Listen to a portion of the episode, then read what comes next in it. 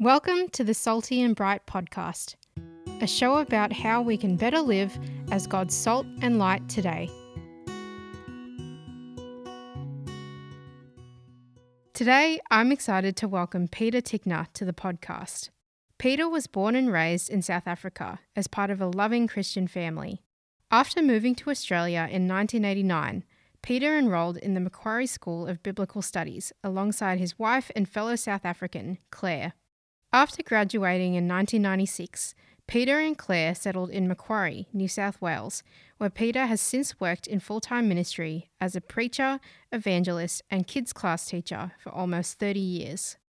Peter and Claire have two young adult children, Laura and Jaron, and remain committed members of the Macquarie Church of Christ.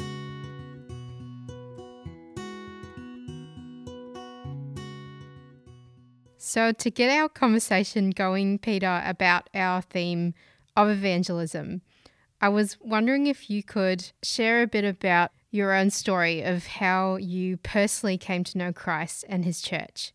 For me, it, was quite an easy thing because I've, I grew up in the Church of Christ. So, you know, every day we prayed. Uh, my mum would have Bible devotions with us before we went off to school. We'd always have Bible discussions and have people in our home. So, God and Christianity was just was life for us. However, I also realized that you know I needed to make that decision. And I think as a, as a youngster, I was I'd heard so much about being baptized, and you know in the Church of Christ we have a big emphasis on that. So when my brother just told my mum he wanted to be baptized, we went around to the, the preacher's house, and uh, the preacher was asking my brother some questions about, you know, if he understood the gospel and what the gospel was. And, and I put up my hand and I said, But mum, I also want to be baptized. I think my mum nearly fell off the chair. She said, No, no, no, no, you can't do that. You're too young. Uh, wait till you're older. But I, I knew who Jesus was. I'd, I'd heard all about him. I'd, I had my own Bible. I'd been re- encouraged to read my Bible can't think as an 11 year old you don't know a whole lot but I, I, knew enough to know hey this is right this is wrong. But so how did i come to to know christ was basically really good sunday school teachers who taught me all the way through listening to great gospel preachers preaching. I think it's a an influence of of a whole church investing in me and teaching me from the time i was a, a, a little baby up until I was old enough to go, hey, you know, this is a this is a choice that I want to make. I'm curious to know, Peter, whether you have, you know, one Sunday school teacher or one preacher or maybe even a specific memory that really stands out to you as being that moment where that seed was planted in you, that seed of love for Jesus and evangelism. I had some amazing Sunday school teachers. As a kid, going to Sunday school classes was just wonderful. You know, back in the days with flannel graphs and pictures on on the things.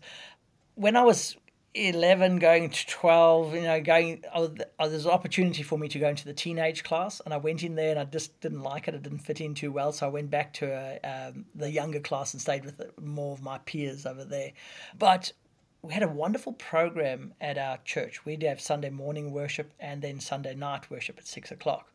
At five o'clock in the on the Sunday evening, they had two classes. One was for the young boys and one was for the young girls. The girls' class was called the Dorcas class, and the boys' class was called the Timothy class uh, and had a wonderful um, guy who was working with it. His name's Jerry Hogg.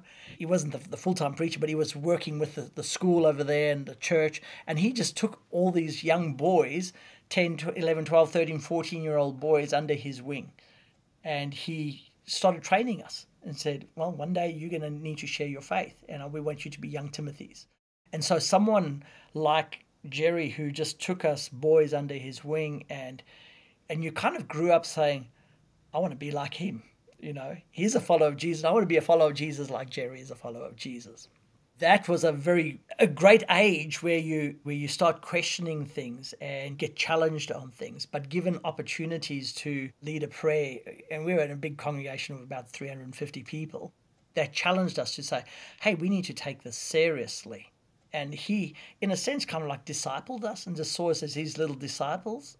And I think that was absolutely so valuable and had a huge, huge influence on our, on our lives. And so, you know, a whole bunch of us, by the time we were 11, 12, 13, we were all putting up our hands and saying, you know what, I want to be baptized into Christ. I want to be a follower of Jesus. Even the seeds, and I'll come back to this later maybe, but seeds were being planted. From the time where I was a little baby, seeds were planted in our lives. This is who we are. This is how we live our lives. This is how we behave. This is who Jesus is. And they, these little seeds had been planted all the way along. And so for us to then respond to that, it was a, an easy transition.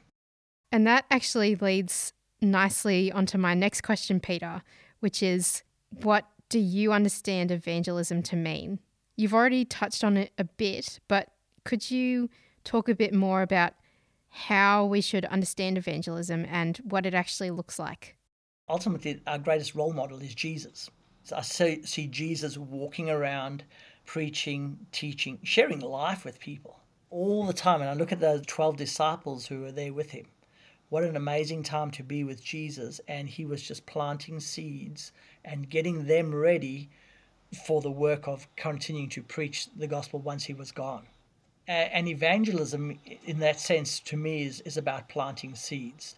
I see it as the, the, the parable of the sower even if you look at that parable of those four different soils, you could say, some of it's on a rocky path, and the birds come and take it away, or the devil snatches them away.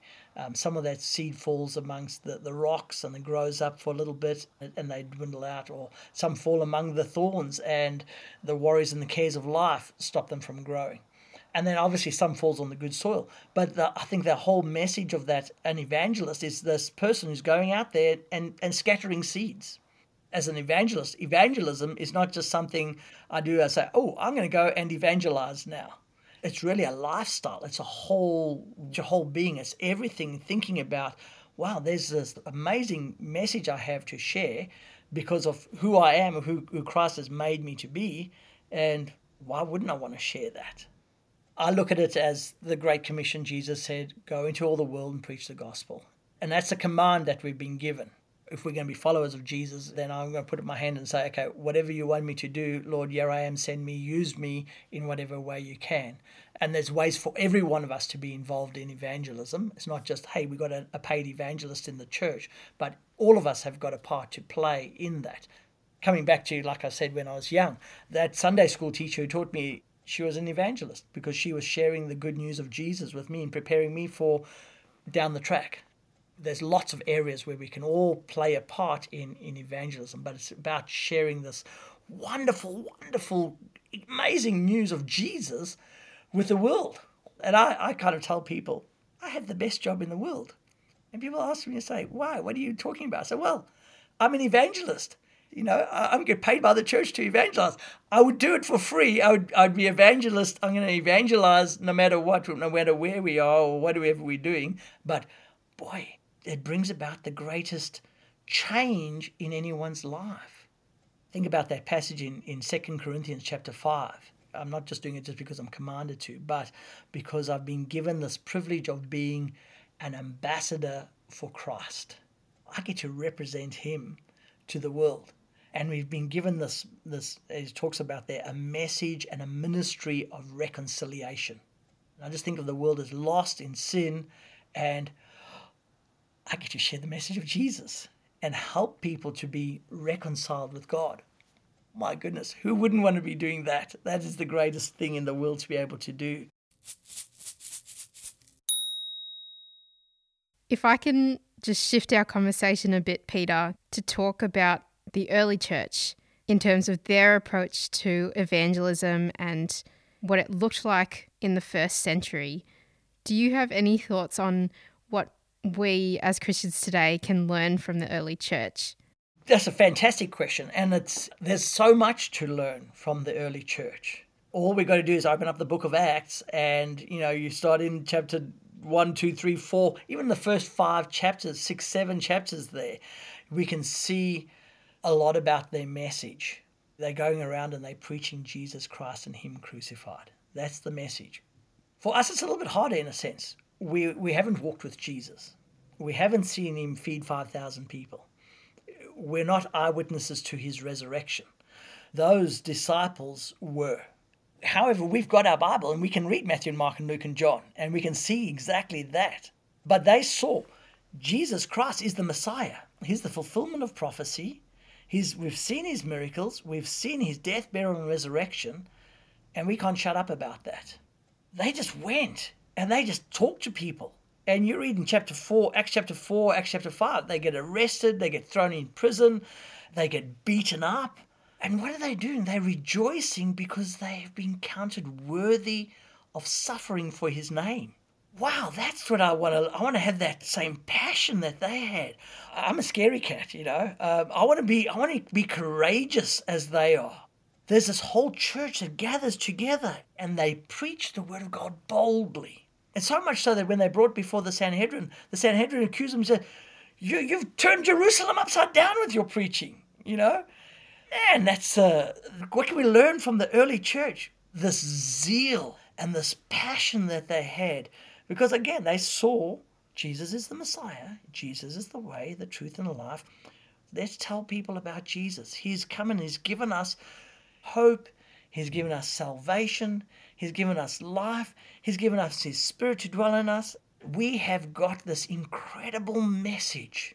And you see that as you go read through Acts, you see Stephen and him being persecuted and stoned to death, and you see Peter going and preaching, and, and then you just look at Paul's missionary journeys going to Lystra and being stoned in Lystra, and then they drag him out of the city. If that was me, I'd be saying, "Cheers, guys, I'm off. I'm I'm out of here." I'd be like John Mark, "I'm leaving. I'm going. Uh, I, I don't want to do this anymore." But he dusts himself off, goes back into the city, and encourages the Christians. Who does that? Only someone who knows that Jesus is his Lord and is his Master. You look at even in Acts chapter 8, it starts with this persecution of the church. And what did they do? As they got scattered, they took the gospel with them. They taught it in a pagan world where people didn't understand them. The Jews thought they were crazy. The Gentiles thought they were crazy. They said, well, so what? You can kill me, but I've got a reward. I'm going to, I'm going to heaven anyway. I'm going to preach this message. And that's exactly what they did. I think, boy, wouldn't it be amazing if we could just figure out and see that for ourselves? I'm going to talk to people about Jesus. And if they don't like me, if they think I'm a, a stupid idiot or, or something, or who cares what they think? My faith's not in them. My faith is in Jesus. And I've only got a limited time over here. I'm going to do what I need to do, just like those early Christians were. They, they realized my life is finite. I've only got a limited time here to, to share this message. I'm going to share it. So, yeah, I think I learned a lot from that, the early church their, their zeal, their passion, their courage their generosity, whether it was supporting Paul on his journeys or them gathering funds to take to help the church when it was a time of famine, the way that they um, opened their homes, their hospitality. I mean, there's there's so many different things that um, you can see, but just living that Christianity. I can't imagine being fed to lions or being burnt at the stake or something just because of your, your faith. And yet they did that because that faith was so real. It was so real. This is Jesus. He is my Lord and Master. And if we can have that same zeal for, for Christ, we can turn Sydney upside down. We can turn Melbourne upside down. We can turn Australia upside down with the gospel. You know, it's different today. We've got all sorts of other political correctness and other things. and We might talk about that later, but we've got a whole different world.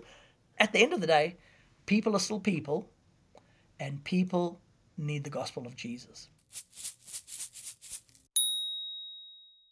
Well, Peter, I think you gave us a lot of really good insights, especially into the book of Acts and just how dedicated the first Christians were to spreading the gospel that early on. And so I was wondering how you think we should approach evangelism given our situation. You know, for those of us in Australia, we live in a pretty secular country where the majority of our friends or neighbors wouldn't know Jesus or wouldn't even want to know Jesus? It's a really good question, and it's a it's a real challenge for us. You know, we can look at the Book of Acts and we can see a lot of the hostility there. Uh, people didn't understand or know why would you worship a god? Why would your god come down to earth, you know, and become a man? You know, I'm going to worship my own Zeus or Apollos or the sun or the moon or or some other gods. And so theirs was a very pagan world in some sense, and that was very difficult. But even the, amongst the Jews to accept that Jesus was the Messiah, that was very difficult for the Christians, and so that, that persecution came from the Jews, it came from the Gentiles uh, or the pagans, it, it came from a lot of different areas. Our world today is very different in that it is a very secular society, and Christianity is on the nose. It's got a bad rap in the world.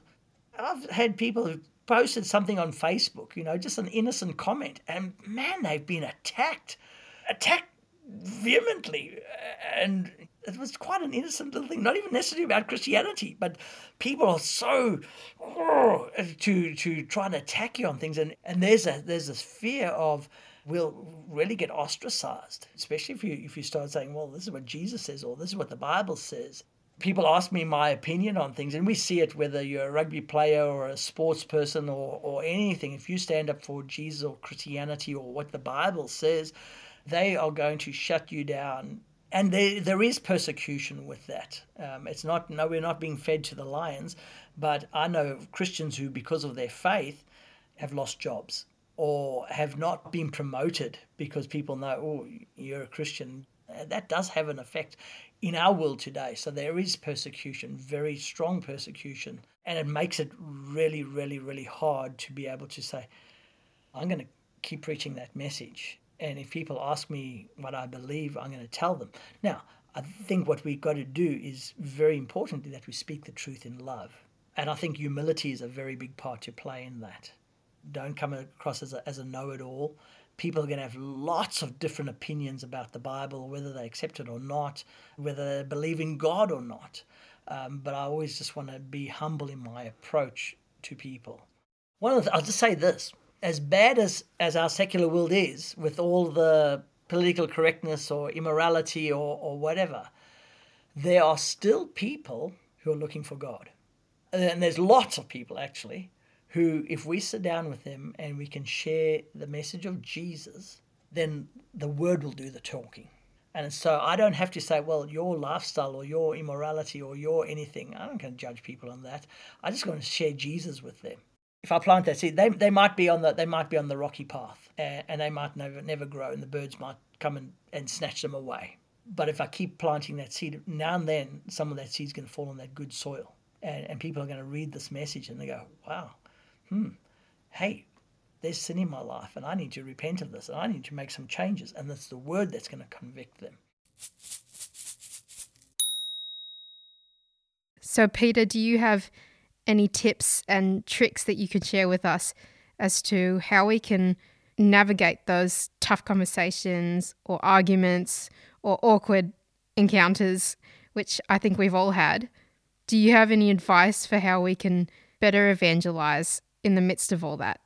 You actually got to sit down and have a conversation. The question is, how do we get to have that conversation? many years ago, we started off with um, Bible correspondence courses. We'd letterbox invitations to a correspondence course. People could do that in the privacy of their own home, no questions. You know, they didn't have to see anyone face to face. They did the course, and then we'd give them a certificate of completion when they finished. And I'd, I'd get in touch with them and say, hey, I've got your certificate. Can I bring it over to your house? Nine times out of ten, people would say, oh, yeah, come on over, you know. And I'd, I'd got to meet people. I said, wow, you did really well on your questions. Here's your certificate. Hey, on this one, you got this question wrong. Yeah, here's the answer to that. And built them up a bit, but also just talk to them about their questions and then just ask them, hey, so you've done this course. Do you want to know more about Jesus? And people say, oh, yeah, or no, or no I'll go to my own church or, or whatever, or yeah, I'd like to know more. And so from that, I set up Bible studies with people and shared the gospel some more, and people responded, and, some were baptized. You know, so I used correspondence courses. Then a few years ago, I got onto FriendSpeak, and for us here in Sydney, this is just a wonderful tool. We've got the Macquarie University down the road from us, so people coming to university, living in this area from basically all over the world. Jesus says, "Go into all the world, preach the gospel." Well, the world's come to us, and I look and say, "Well, thank you, God. You've made you've made my job easier because now I can evangelize to, with Chinese and Koreans and people from Malaysia or India or Russians or whoever it is." So we we offered FriendSpeak as a way of of reaching out, and it's just about helping people with English. And I'm just honest with people straight up. I say, I'll help you with your pronunciation. We'll learn some vocabulary. I'll help you with your uh, university assignments. I'll help you with your grammar. But we're going through the Gospel of Luke I'm going to teach you about Jesus. And they go, yeah, okay. I even had two Muslim girls who came along and they said, "Oh, I said, uh, honest, I'm going to tell you about Jesus. It's about Jesus." And I helped them, and they, and they, even along the way they said, "Yeah, we believe in the Prophet Muhammad. Yes, there's Moses and Jesus, but I shared with them about Jesus. They and it all was was planting the seed. And I think this is a way to to get to talking with people, and that's what all we got to find is a way to sit down and have a conversation. Some people have coined the phrase friendship evangelism, and that's what it is: being a friend with someone, and then sharing the gospel with them. I just challenged our congregation and those in our Bible class. I said, select five names, five people that you know who are not Christians, and start praying for them. Don't choose 10 people, don't choose 20 people, that's too much. Maybe even choose two who are not Christians and start praying for them and pray for opportunities. God, give me an opportunity to sow the seed. God, help me with opportunities to, to develop a friendship with this person. Get in their life, share your life with them, let them see your example, talk about your faith, and do all those things. But don't ever forget to just keep sharing that message. It might take 10 years before they're ready to listen but you keep praying, you keep looking for opportunities, keep doing that. So use FriendSpeak, use uh, correspondence courses, use door knocking if that's if you're able to do door knocking. But we all know people who don't know the gospel. It's very hard to go cold canvassing and knocking on a door of a stranger and try and say, "Hey, I want to talk to you about Jesus." Because I know what it's like when someone tries to call me up and tell me, "Hey, I want to share something with you." I've got one thing going through my mind. What's the nicest, the quickest, and politest way to get rid of this person? you know. But we we do know people that we can we can talk to and we can share with. I've done a lot of talking today. You've been a very good listener, and I guess if people are listening to this, they they they are listening because they're listeners. Uh, but one of the things we need to uh, often do when we're having sharing our faith is is just be a good listener don't just do what I've done for the last hour. Actually, just listen to people and hear where they're at. Listen to them about their struggles and their fears and their hopes and dreams and things. And then from that, start sharing a message. And then I think one of the things we've got to do as Christians is be generous. Be generous with our time, be generous with your money. We might have to take, have a few coffee breaks together or a few meals in your home or, or whatever it's going to take to work on that relationship so that you can share that message and then just again be zealous and know that this is a person who's a soul who desperately needs Jesus. I, I may have got sidetracked on, on what your question was, uh, but I just think of a, a bunch of those kind of things. There's lots of ways that we can we can share the gospel, uh, and there's lots of people out there who are searching. I have some students who have been teaching with FriendSpeak for, for quite a while and their English is terrible, but I help them with their English. And they, but they, their comments have been, "Oh, Peter, I'm so looking forward to having Bible class today. Oh, I'm looking forward to learning about Jesus. Wow, I didn't know this about Jesus." And that's the key. If we can just share Jesus with people, all the other things are, are not going to matter. So that was, in fact, my last question on our theme of evangelism. But Peter, I was wondering if you'd answer five more questions in a kind of rapid round. Sure, sure. Sounds wonderful. Great. So the first rapid question I have for you, Peter, is what is your favorite Bible verse and why? Matthew 11, 28 has been one of my favorite ones for, for quite a while, where Jesus says, Come to me, all who are weary and, and burdened or heavy laden, and I will give you rest. Take my yoke upon you and learn from me, for I am gentle and humble in heart, and you'll find rest for your soul. So come to Jesus. My approach to evangelism, I want to be like Jesus. I want to be gentle. I want to be humble in heart, but I want to help other people come to Jesus. The second question, Peter, is who is your Bible hero and why? Ooh, um, that's a good question uh, it, it's changed from time to time.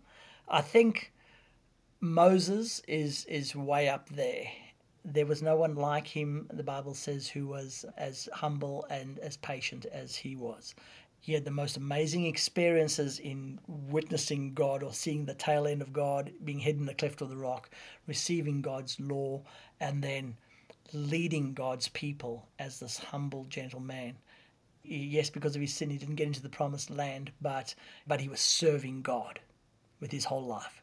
I, I'm also a preacher in the church, and I and I deal with people in the church, and I deal with people in the world, and sometimes people can frustrate you to no end. And, and I look at I look at Moses and I think, wow, he he had to deal with all of that. I can learn from Moses. So he's he's he's the character I I, I look up to a lot.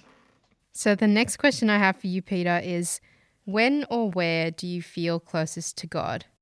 Ah, that's a that's a great question, and I'll, I'll try and give you a, a short answer.